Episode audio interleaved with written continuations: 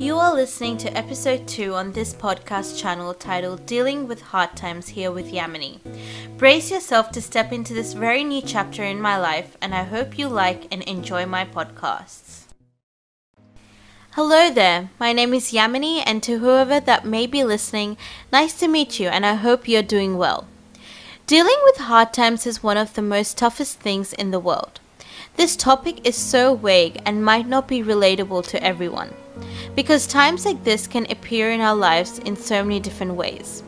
One of the first things that comes in my mind when it comes to dealing with hard times would be the loss of loved ones, or in other words, death.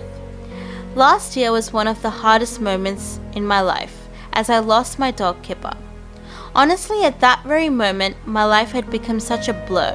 It was extremely devastating and it was the first death I had ever witnessed. As days passed, the pain of losing my dog Kipper just got worse. I almost forgot how to function. The hardest patches in our lives often comes unexpectedly, which just leaves us with so many bewildered emotions. Sequencing these emotions and coming to terms with it is one of the most time consuming. Many people deal with hard times differently, but I see it like this.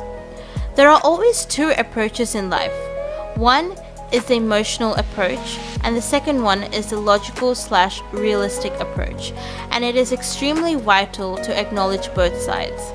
It's very easy to only dwell on the emotional approach because our human body has been constructed this way, and there's nothing wrong with this because foreshadowing emotions is vital.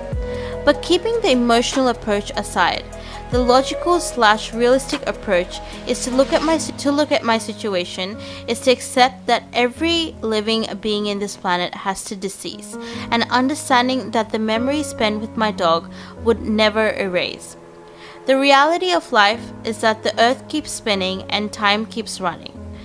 The hard times and the rough patches do take time to heal, but they don't last forever.